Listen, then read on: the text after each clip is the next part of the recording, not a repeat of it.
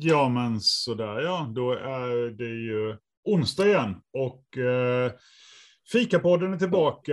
Jag heter Johan, jobbar på IT-avdelningen och med mig har jag Patrik. Patrik Jansson som också jobbar på IT-avdelningen på KTH. Fast som vi brukar säga, det är inte, våran, det är inte KTHs podd, det är vår egna podd. Som rätt ofta handlar om KTH-ämnen, men, men eh, det är lite friskrivning från vår sida. Ja, eh, för ibland säger vi tokiga saker och ibland så är det som så att vi vet inte vad KTH tycker i en enskild fråga, utan det är saker som måste utredas och eh, beredas innan KTH kan säga något. Vi kan säga saker, men som sagt, det får stå för enskilda medarbetare. Och idag har vi med två gäster, Lisa och Lisa. Hej och välkomna. Tack snälla. Hej. Hej. Välkomna Och så bara kommentera där, kan KTH verkligen bara tycka en sak? Jag tror knappt... Ja, jo, det kan vi nog i enskilda sakfrågor. Om, om, om vi får en remiss så kan vi nog tycka en sak. Som ja, jo, du i sig i de sammanhangen. Annars är det ju lite del av tjusningen tycker jag. Man, ja, verkligen. man tycker massa olika saker. Mm. Förhoppningsvis ja, gör vi inga myndighetsbeslut i den här podden. Nej, nej. nej, ibland vet man knappt om man har... Nej, men det, det kan vara inkommen handling till myndigheten då i chatten. Ja, ja det skulle det kunna vara faktiskt. Vi, vi gräver inte djupare. Men Lisa, Lisa, kan inte ni bara kort berätta vad ni är och vad, vad, vad ni jobbar med. Eh, för att en del kommer titta på det här efterhand och bara ha ljud, så det kan vara bra. Ja, vem, vem ska börja? Vad säger du Lisa? Vill du, vill du börja och pitcha? Det kan jag göra. Jag heter Lisa Bäckman och jag jobbar som marknads och kommunikationsansvarig på KTH Innovation och är projektledare för KTH Innovation Award. Jag heter Lisa Eriksson, eh, lite praktiskt här, och jag är chef för KTH Innovation och, och är en av initiativtagarna eh, tillsammans med, med Lisa här också till KTH Innovation, eh, Innovation Award eh, som vi också har gjort tillsammans. Vi jobbar ju väldigt nära Development Office och, och eh, CBL eh, i stort på, inom GVS, där kommunikationsavdelningen. Så det här är ju ett, ett, ett gemensamt arbete också med, med flera som berörs. Eh, och superkul att ni kunde ta er tid och haka på för att eh, nomineringarna till det vi ska prata om det, det öppnar på fredag den 11 februari. Idag är det den 9 februari 2022 och idag har restriktionerna lyfts eh, i landet. Eh, Så härligt. Eh, vi började podda just för att det var massa restriktioner. Vi hade jättetråkigt, jag och Patrik och många andra på KTH hade tråkigt. Eller jo, vi, vi satt ensamma. Lägger vi ner det, ja, det får vi se. Men, men, äh, men folk satt ensamma och nu två år senare så, så känner vi ju verkligen att äh, den här våren kan bli riktigt bra. Men ni har ju varit med tidigare och pratat om uh, Future Campus Challenge. Kan vi inte bara börja lite kort där? Vad hände där och hur gick det? Ja, Ja. Ehm, det var ju ett initiativ som vi hade för att liksom kicka igång när vi kom tillbaka till campus efter sommaren. Ehm, vi ville engagera alla på KTH i att utveckla nya idéer för ett bättre campusliv.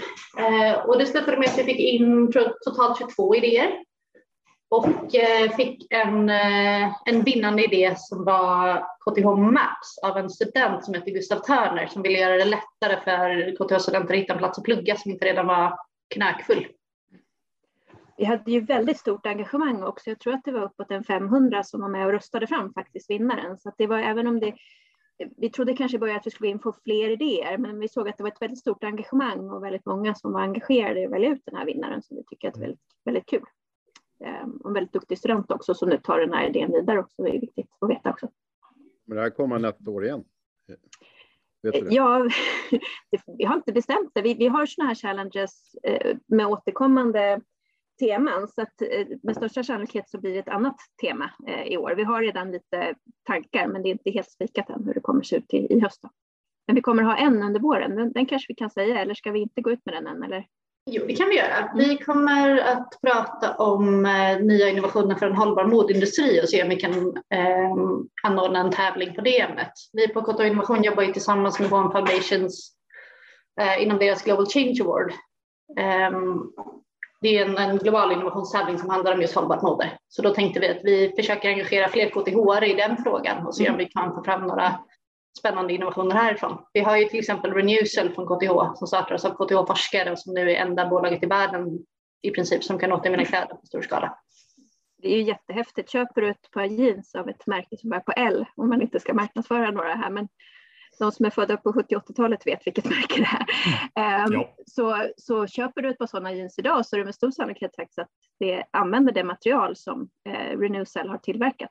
Eh, så det är åt, återvunna textilier som är i de nya jeansen. Så det är jättespännande, otroligt stolthet man blir när man ser de här annonserna som poppar upp nu. Ehm, så det är superspännande.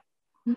Ja, men det är perfekt att veta. Mm. om du sitter på smarta idéer med hållbarhet och, och, så är chansen att du vinner de där pengarna ändå hyfsat stor. Mm. så det är värt att lämna in sitt bidrag helt enkelt. Mm. mm. Ja, vi vill alltid höra om nya idéer från KTH. Eh, ja, eh, för det är ju det ni jobbar med, att inkubera, utveckla eh, idéer. Och har man bara en luddig idé eller en kontur till en idé kan man ju åtminstone börja med er att, att, att ta en diskussion om vad som sedan krävs för att ni ska kunna liksom, hantera en idé vidare i er process. Så att jag tycker, och det gäller ju forskare, det gäller studenter, men det gäller ju också TA-personal och an, annan personal. Så har man en, liksom en, en, idé med lite höjd så, så, så tycker jag att man ska definitivt ta uh, och kontakta er. Absolut, det är så välkomna. Okej, okay, men det, det, är inte därför vi är här idag. Eh, eh, det finns ju en eh, ett, ett, KTH, KTH Innovation Award är det som är temat för dagen. Kan ni berätta lite om vad är det och hur kom det till, den utmärkelsen? Jag kan ta lite bakgrunden så kan du berätta om själva priset sen. Lisa, blir det bra? Ja.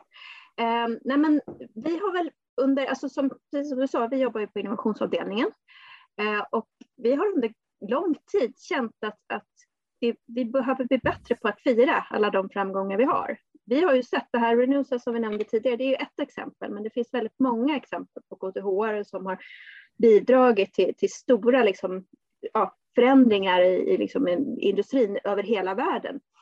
Och vi tyckte ju att ja, KTH som lärosäte behöver ett pris där vi kan lyfta fram de här innovatörerna och personerna bakom och att, att när vi började prata om det här så tänkte vi först, först så tänkte vi ganska litet sådär att nej men det är väl bara att vi gör det och så kan de väl få någon liten utmärkelse och sådär. Och sen så tänkte vi en till och då, då tror jag vi sa så här, men vi kanske ska försöka prata med Development Office. och då gjorde vi det och då tände de också till, ja men det är klart det här är ju ett perfekt fundraising case. Um, och sen så tänkte vi, ja men vilka skulle vi vilja ha då som skulle donera pengar till det här? Och då gick vi ganska tidigt ut och, och tänkte så att ja, men det skulle vara jättekul om man hade liksom något som också donatorer som visar på bredden, liksom allt ifrån det här mer liksom snabba digitala innovationerna till det här liksom väldigt avancerade forskningsresultaten. Eh, så och då, då hade vi liksom ett dream team som, som vi direkt sa, tänk om man kunde få de här två, vad kul det skulle vara. Och då frågade vi den ena, som var Mattias Åhlén, eh, och han sa ja, han sa absolut, det här vill jag ställa upp på, jag kan mycket väl tänka mig att donera pengar till det här. Och sen så hade vi ju en dialog, vi hade ju en tanke innan, men vi hade ju en dialog med Mattias också och, och vi kom, när han sa vem han ville ha med sig så var det samma person som vi hade tänkt. Så då sa vi, men vi frågar honom och det var ju då Daniel Ek, eh, CEO eller vd och grundare av, av Spotify. Och då sträckte vi ut en hand till honom och han sa också ja. Så att eh, på den vägen är det. Så att det, vi fick allting på plats i december 2020 och sen så öppnade vi upp då för ett år sedan precis. Så det är precis nu, det är andra omgången som ska stå igång. Jag lämnar över till dig Lisa så får du berätta lite mer om, om inriktning och upplägg och sådär. Dream team säga. Ja, precis. Vi är jättenöjda också. Och tror, de är väldigt engagerade också och har mycket tankar och idéer, så det känns väldigt roligt. Det känns verkligen som de har varit med och präglat också så som det blev. Mm. Ja, verkligen. Så själva priset då, det eh, innebär att vi vill egentligen, som Lisa sa, fira människor från KTH som har tagit sig an stora utmaningar med sina innovationer. Vi vill gärna att det ska vara någonting som är eh, en viktig fråga, en lite större utmaning som verkligen har gjort skillnad i samhället. Och i priset har vi också då i dialog med donatorerna kommit fram till tre ledord som vi jobbar utifrån. Och de är kreativitet, uthållighet och mod. För det är tre värden som är superviktiga när man ska ta sig an de här stora utmaningarna och ta fram nya innovationer. Um, vi vill gärna hitta de som är på väg upp, de som inte är klara. Det behöver inte vara ett företag som är välkänt för alla eller en människa som är välkänd för alla, utan vi vill hitta de som har jobbat på, som har tagit sig an svåra utmaningar med kreativitet och kommit på nya sätt att göra det på. Mm. Eh, som har haft uthållighet och inte gett upp utan har fortsatt försöka. Så den som kan få det här priset, det ska vara någon som har koppling till KTH. Antingen att de har pluggat här, forskat här, jobbat här eh, eller på annat sätt kan sägas ha liksom stark koppling till KTH. Eh, de ska ha utvecklat innovationer antingen i ett eget företag eller i ett befintligt företag ehm, eller på något annat sätt. Och så ska de ha de här tre ledorden. Då. Så det, vi ser, ser väl lite brett på vilka möjliga mottagare vi kan få. Vi hade ju aldrig hört talas egentligen om eh, den personen som fick priset förra året. Det, han är en otrolig människa. Vi kommer tillbaka till honom. Mm. Uh, ja, du, Johan, Johan kontrar, men säg. Jag kontrar, ja, det är gas och, gas och bromsar från, från den här programledningen. Uh, uh, men men alltså, man kommer kunna börja nominera på fredag. Och mm. Det går att nominera sig själv, det går att nominera andra. Och det är väl samma sak här egentligen, att det, det är väl bättre att ni får in för många nomineringar än för få. Absolut. Ja, men vi siktade förra året, kom vi nästan, jag tror vi hade 199 nomineringar, vi hade satt målet till 200 så att vi tänkte att vi når målet i år. Då. Så att, eh, men, men precis, det är, antingen kan man nominera sig själv, vilket vi absolut uppmuntrar. Det finns ingen, eh, ja, det är bara att kasta sig in i det om man tycker att man själv är värd det här. Eh, men, men annars så kan man nominera eh, andra och man kan ju också nominera flera om det är flera personer. Det är också att det här ehm, priset kan ju delas av ett, upp till tre personer för en gemensam gärning som de har gjort. Så att det, det, det kan vara det är ett team med personer som man, man tycker man vill eh, lägga fram här. Och vi har ju också sagt det här med att KTH-kopplingen är ju att, att ja, det, det, måste finnas en tydlig KTH-koppling och det räcker inte att man har till exempel samarbetat med KTH i ett projekt för 20 år sedan, utan, men, men det måste finnas liksom en substans här. Och man kan väl nämna att just att mottagaren som, som fick priset eh, förra året, han hade ju eh, varit, han var, han var en utbytesstudent, eller han läste en, en, magister egentligen, vi kallar det master då, men det var en magister egentligen på, på, ute i Kista och, och sen så jobbade han sen som forskningsingenjör ett tag ute på, på ICT-skolan som det hette på den, eh, på den tiden när han var här. Då. Så det, det, det, är den typen av koppling som han hade. Så det behöver inte vara det här att man har gått från ax till limpa hela sin grundutbildning och så, utan Eh, och nu då för att eh, göra Patrik glad och mig glad, kan ni berätta lite om eh, personer som mottagit den här utmärkelsen och eh, summan? Eh, en, en, för det finns ju också ett pris i detta. Eh, det, är, det är ju också en, en ansenlig eh, slant.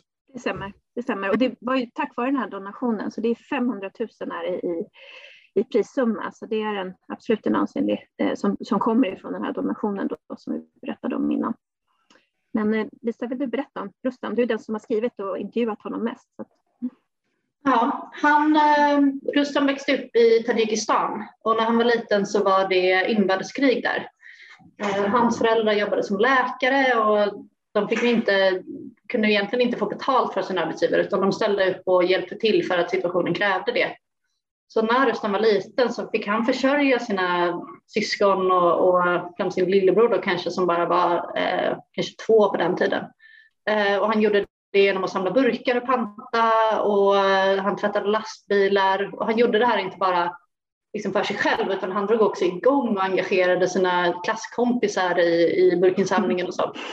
Så han var väldigt entreprenöriell redan som liten. Ehm, sen så stabiliserade situationen sig och han eh, gick tillbaka till skolan och, och pluggade och så. Ehm, sen när han blev lite äldre så var han ute i någonstans långt ut på landsbygden i Tadzjikistan och fick en eh, bok i handen från Svenska institutet. Någon som stack till honom den och sa kolla på det här. Och i den boken så fick han nys om KTH och Sverige och att man kunde plugga här, eh, vilket ju på den tiden var gratis. Eh, så via en utbildning i Tyskland så kom han till KTH för att läsa en master. Ehm, och ehm, som Lisa sa, pluggade här och blev hyfsat kär i Sverige och har blivit kvar sedan dess. Ehm, under tiden på KTH så han pratade väldigt varmt om sina professorer Ehm, som var de som fick honom att få upp ögonen för just e-hälsa som är det han jobbar med nu. Ehm, så ja, men efter tiden på KTH, han jobbade som forskningsassistent, gick vidare och jobbade på KI. Eh, men det som han hela tiden hade med sig var att han ville utveckla innovationer för eh, att hjälpa människor och, och, få bättre hälsa. Så några år senare så var han med och grundade en organisation som heter Shifo Foundation. Och det de gör, det är att de gör det väldigt mycket enklare att um, se till att det finns data på människor i, i områden som är liksom, i utvecklingsländer och i samhällen med system som inte fungerar särskilt väl. Så som exempel om du ska vaccinera ditt barn, du bor i Uganda, eh, då kan det vara så att du har gått i två dagar för att komma till kliniken och när du kommer fram så fanns det ingen vaccindos till dig. För att det finns inget fungerande system för att dels följa patienterna och så koppla ihop dem med eh, vad ska man säga, hur många vaccindoser det finns då, som exempel. Eh, så de har itererat sig fram till en lösning. De började med att göra, de tänkte att de skulle göra ett dataprogram och en app och det skulle vara iPads uppkoppling, men det visade sig sen att det fanns inte tillräcklig infrastruktur i de här områdena där de jobbar för att det här skulle kunna funka. Det blev jättemycket enklare på alla sätt eh, om man har liksom, tillgång till infrastruktur, men det funkade inte där. Eh, så det de har gjort är att de har tagit fram någonting som heter ett smart papper som är ett standardiserat formulär där man kan fylla i, eh, enkelt liksom kryssa i olika eh, behandlingar och saker som man har gjort och så. Det kortar admin-tiden för de som jobbar inom hälsoområdet med 96 procent per patient. Så de får mycket mera tid att spendera. Och sen kan man också skanna de här formulären på en central plats, ge tillgång till data eh, så att organisationer som Världshälsoorganisationen till exempel kan se vart det finns eh, vita fläckar och vart man behöver satsa mer och så. Mm. Imponerande. Och också kunna se och följa upp just i tanke på de, den, den period vi precis har lagt bakom oss, eller hur? Mm. Men det här med vaccin och så, bara det här med att hålla koll på vilka har fått vaccin och har de fått båda sprutorna eller inte? Det, det, är ju också, det förutsätter ju att man faktiskt har register på det här.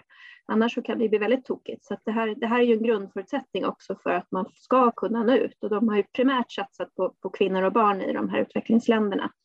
Och det är ju över en miljon, det är, det är, nog, mer, det är nog mer över en miljon, det var en miljon i, i somras där som faktiskt har redan kommit in i det här systemet. Så det är också en skala på det som vi tyckte var intressant här också. Och det här mm det här har ju varit ett idogt arbete i, i, en sektor som också är ganska mycket ideellt arbete, skulle jag vilja säga. Eh, även om Kifo i sig är ju en stiftelse, så, men, men, men det har ju varit väldigt otroligt stort engagemang från, från dem och där de verkligen har, har stretat på. Det här grit, det här begreppet som är lite svåröversatt liksom, till, till svenska, har ju visade då Rustam väldigt, väldigt stort eh, prov på. Så det, det var väl det som, som priskommittén i slutändan föll på att det här, det, dels så, ja, vi tyckte att han, ja, alla, alla boxarna kunde vi tick all boxes liksom, mm, kring mm. att det är precis den här typen av mottagare.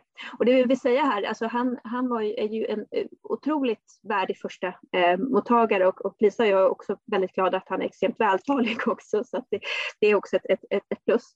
Eh, men, men vad som är viktigt också att nu inför när andra omgången kör igång, det är ju att vi det här är ju en bredd. Det här är ju inte ett pris som bara handlar om att det är socialt entreprenörskap eller, eller så, utan det ska finnas en bredd. Man ska ha tagit sig an en stor utmaning som berör många och som är viktig. Så att inte liksom sälja godis på nätet och göra det över hela världen, det, det är kanske jättekul och en bra affär, men, men det är inte en, en jätteviktig eh, fråga, utan det ska vara någonting som är stort och viktigt. Och, alltså det ska vara som en global utmaning och som berör många människor. Eh, så, eh, och, och att där finns det, vi vet att det finns, det finns massor med KTH och där vill vi väldigt gärna också vi vill bli överraskade. Så. Mm. I förra året var det ganska mycket sådana som man faktiskt kände till, liksom, som är sådana som ja, man vet kanske har läst på KTH och som har figurerat i andra sammanhang. Och vi tar jättegärna, självklart, de är absolut inte utslutna här, men vi skulle väldigt, väldigt gärna bli överraskade och få hitta mer sådana individer som faktiskt kanske inte riktigt har fått den här uppmärksamheten heller. För det är ju lite dem också man vill pusha på att, att mm. orka. Eh, att de ska fortsätta att kämpa liksom, ibland i den här skymundan. För ibland är det vissa vissa områden som också, särskilt de som är mer liksom riktade mot konsumentnära och väldigt, alltså de, de, skriver, de får otroligt mycket uppmärksamhet och väldigt mycket peppning liksom i press och mm, media mm. och så hela tiden. Men man ska ju veta av alla vi jobbar med, det är ju bara en liten fraktion av det som, som liksom gör sig bra i den typen av format. Liksom. Det finns otroligt mycket annat som aldrig får artiklar i Dagens Industri och Breakit och alla vad de här eh, heter. Så, så, att, så att här handlar det ju om att liksom tänka brett. Eh, och det skulle vara jättekul om det kom in många nomineringar som var överraskande. Det verkar ändå så med tanke på just den här, den här personen hade jag heller aldrig hört talas om. Mm. Och liksom det, det verket är ju ett fantastiskt jobb med som borde, det är det som borde vara första sidan på alla tidningar kan man tycka. Mm. Så att eh, formatet i, i, verkar ju funka att hitta just kandidater som man i, i vanliga fall kanske inte som stockholmare så har man ju sitt Stockholmsperspektiv och det som surrar på Stureplan är det man vet. Och sen så utanför så, ja.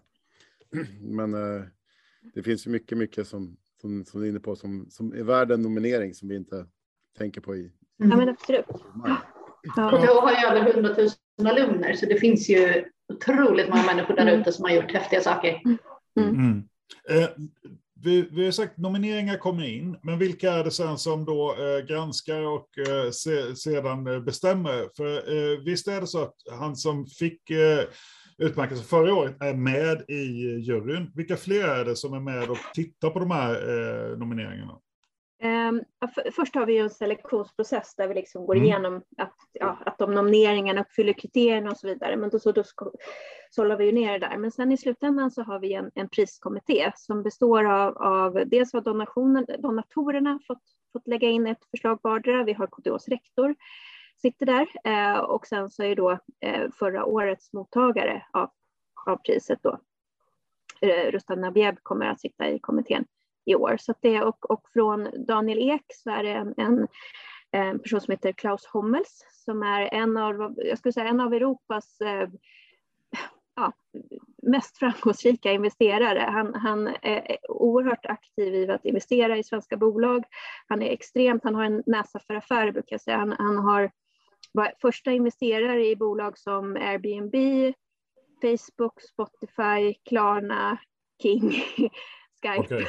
så att han, han är bra på att hitta de där liksom, eh, tidigt. Så jag, jag, tror jag hade alla rätt nu. Det, det, var, det är många fler, liksom. men, men, det är ganska, han, han, han, han, är bra på att, och han går in väldigt tidigt också innan de blir mm. de här stora. Så att, så att han, och han var ju som sagt en av de första investerarna i Spotify också, så att han företräder då liksom Daniel Ek som donator. Och sen så har vi Stefan Ståhl som är professor här på, på CBH-skolan. Eh, eller på, men, men, men ja. som uh, mottagare av det här priset då, så det är lite, blir lite som ett annat svenskt, uh, nästan lika fint pris som börjar på en. Mm. Mm. Att, uh, att man, är, man är ovetande fram till man får det. Eh, ja, alltså vi har lite, när man, det, finns, eh, det finns en viss dialog som vi har med, med mottagarna innan där, för vi vill kolla upp lite saker och så där, bara, så att det stämmer och så där, men, men det är precis på sluttampen. Så. Och sen, det, det är inte som i, i Dragons Den, eller så att de behöver komma och pitcha sina nej, idéer? Och... Nej, nej, det har vi inte. Eh, och sen så har vi också Jane Valerud, som är ju en av Sveriges mest framgångsrika investerare skulle jag säga. Så att hon, hon är också en sån person som i, i, har, har varit oerhört duktig på att hitta innovationer. Hon var också tidig investerare i Klarna bland annat och Lensway och flera. Eh, och väldigt aktiv, hon är också hedersdoktor på KTH och väldigt aktiv i, i innovationsekosystemet. Så att hon sitter också i den här priskommittén. Ska vi se, fick jag med alla nu Lisa eller har jag glömt någon? Så det är Sigbritt, Klaus, Stefan. Det är livsfarligt med listor. ja, men jag, jag, tror att jag har, har med alla där. Då. Ja, det är ju ett dream team även där då, för att det är klart, den som mottar det här har ju också fått uppmärksamhet eh, av ett antal eh, jätteintressanta potentiella investerare och deras eh, enorma nätverk. Så det, det är ju verkligen win-win för, för många parter här. Och väldigt kul att det här kommer. Och det är viktigt att säga också, det, det har ju bara delats ut en gång tidigare, alltså förra mm. året, så nu är det, nu är det omgång två. Eh, mm. och det är ju verkligen en uppmaning till alla KTH och alla med anknytning till KTH att, att nominera nu. Absolut. Och det är klart, det var ju lite speciellt också första året. Vi hade ju tänkt oss att kanske lite, lite större event och så. Och där hoppas vi att vi faktiskt också kan göra det fysiskt. Vi hade ju ett väldigt fint event där mitt i sommaren, men vi var ju på grund av restriktioner tvungna att hålla det väldigt slutet. Ja, och när, delas, när, när meddelas det i år? Det kommer meddelas i augusti och sen kommer det delas ut i oktober. Ah. Så det, det tar ett tag, men mm. det blir värt det sen efter sommaren när vi firar. Ja, verkligen. Uh, och, det här ska eh, spridas över hela världen också, så där, som kan sitta ja, borta i Mumbai och veta. Ja. Och det kan vi säga också att Rustam kommer ju från eh, EEC-skolan, så det blir upp till bevis för alla andra skolor att se om ni kan få in någon, någon några bra mm. nomineringar. Sen ingen mm. press. We challenge you. Ja, det här brukar alltid funka på KTH. När, det, när, när tävlingsgenen väcks, eh, då, då, då, då händer det saker. Men mm. Jättekul att ni kunde vara med och prata om det här och eh, priset som sådant och den här utmärkelsen är ju en fantastisk grej i sig också, så det ska bli jättekul att följa det här. Eh, vi kanske får möjlighet att eh, få tillbaka eller kanske rent av den som, som blir utsedd, inte som vinnare då, men som mottagare av det här, kanske vi kan podda med under hösten om vi har lite flytt. Det vore jättekul. Absolut absolut. Det har vi sagt också att vi gärna, vi gärna vill använda också den här mottagaren under året som kommer efter de har blivit utsedda. Eh, dels för att lyfta den personens gärningar också, men mm. vi, vi, tror också att, att exempelvis så ska Rustan faktiskt vara en av huvudtalarna på den här stora TOE-konferensen som KTH står värd för i slutet på april. Så det är ju ett jättebra forum för honom att synas och, och eh, han kommer vara en av keynote där. Ja, eller, eller henne. Just, just i det här fallet så är det honom, men, men, ja. men eh, även för kommande så, mm. så gör ju KTH väldigt mycket sådana aktiviteter där jag tror att det är ett väldigt bra forum för, för de här mottagarna att synas också för KTH att faktiskt förknippas med, med de här personernas gärningar.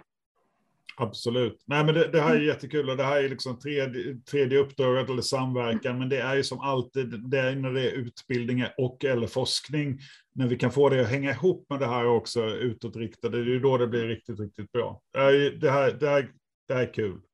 Ja, är eh, tusen tack för att ni berättade om det och eh, hoppas att de som lyssnade live, men också de som lyssnar efteråt, snabbt som tusan eh, börjar kratta ihop sina nomineringar. För det hänger ju på det. Det blir precis så bra som de nomineringar vi får in. Exakt, och det tar bara typ tio minuter att nominera, så det, det är lätt. Ja. Det är bara att de, ska vi säga vart de nominerar eller lägger vi? Vi lägger den länken eh, i beskrivningen sen så ja. kan ni alltid hitta den. Eh, så in och nominera. Då får vi tacka er Lisa, Lisa Eriksson och Lisa Bäckman för att ni var med. Och så får vi tacka Daniel Ek och Mattias också för att de har donerat till den här fantastiska initiativet. Tack så mycket. Kul. Ja, Kul. Tack så mycket. Tack, tack. Hej, hej. Tack för idag. Episod 44 avklarat. Puss och kram.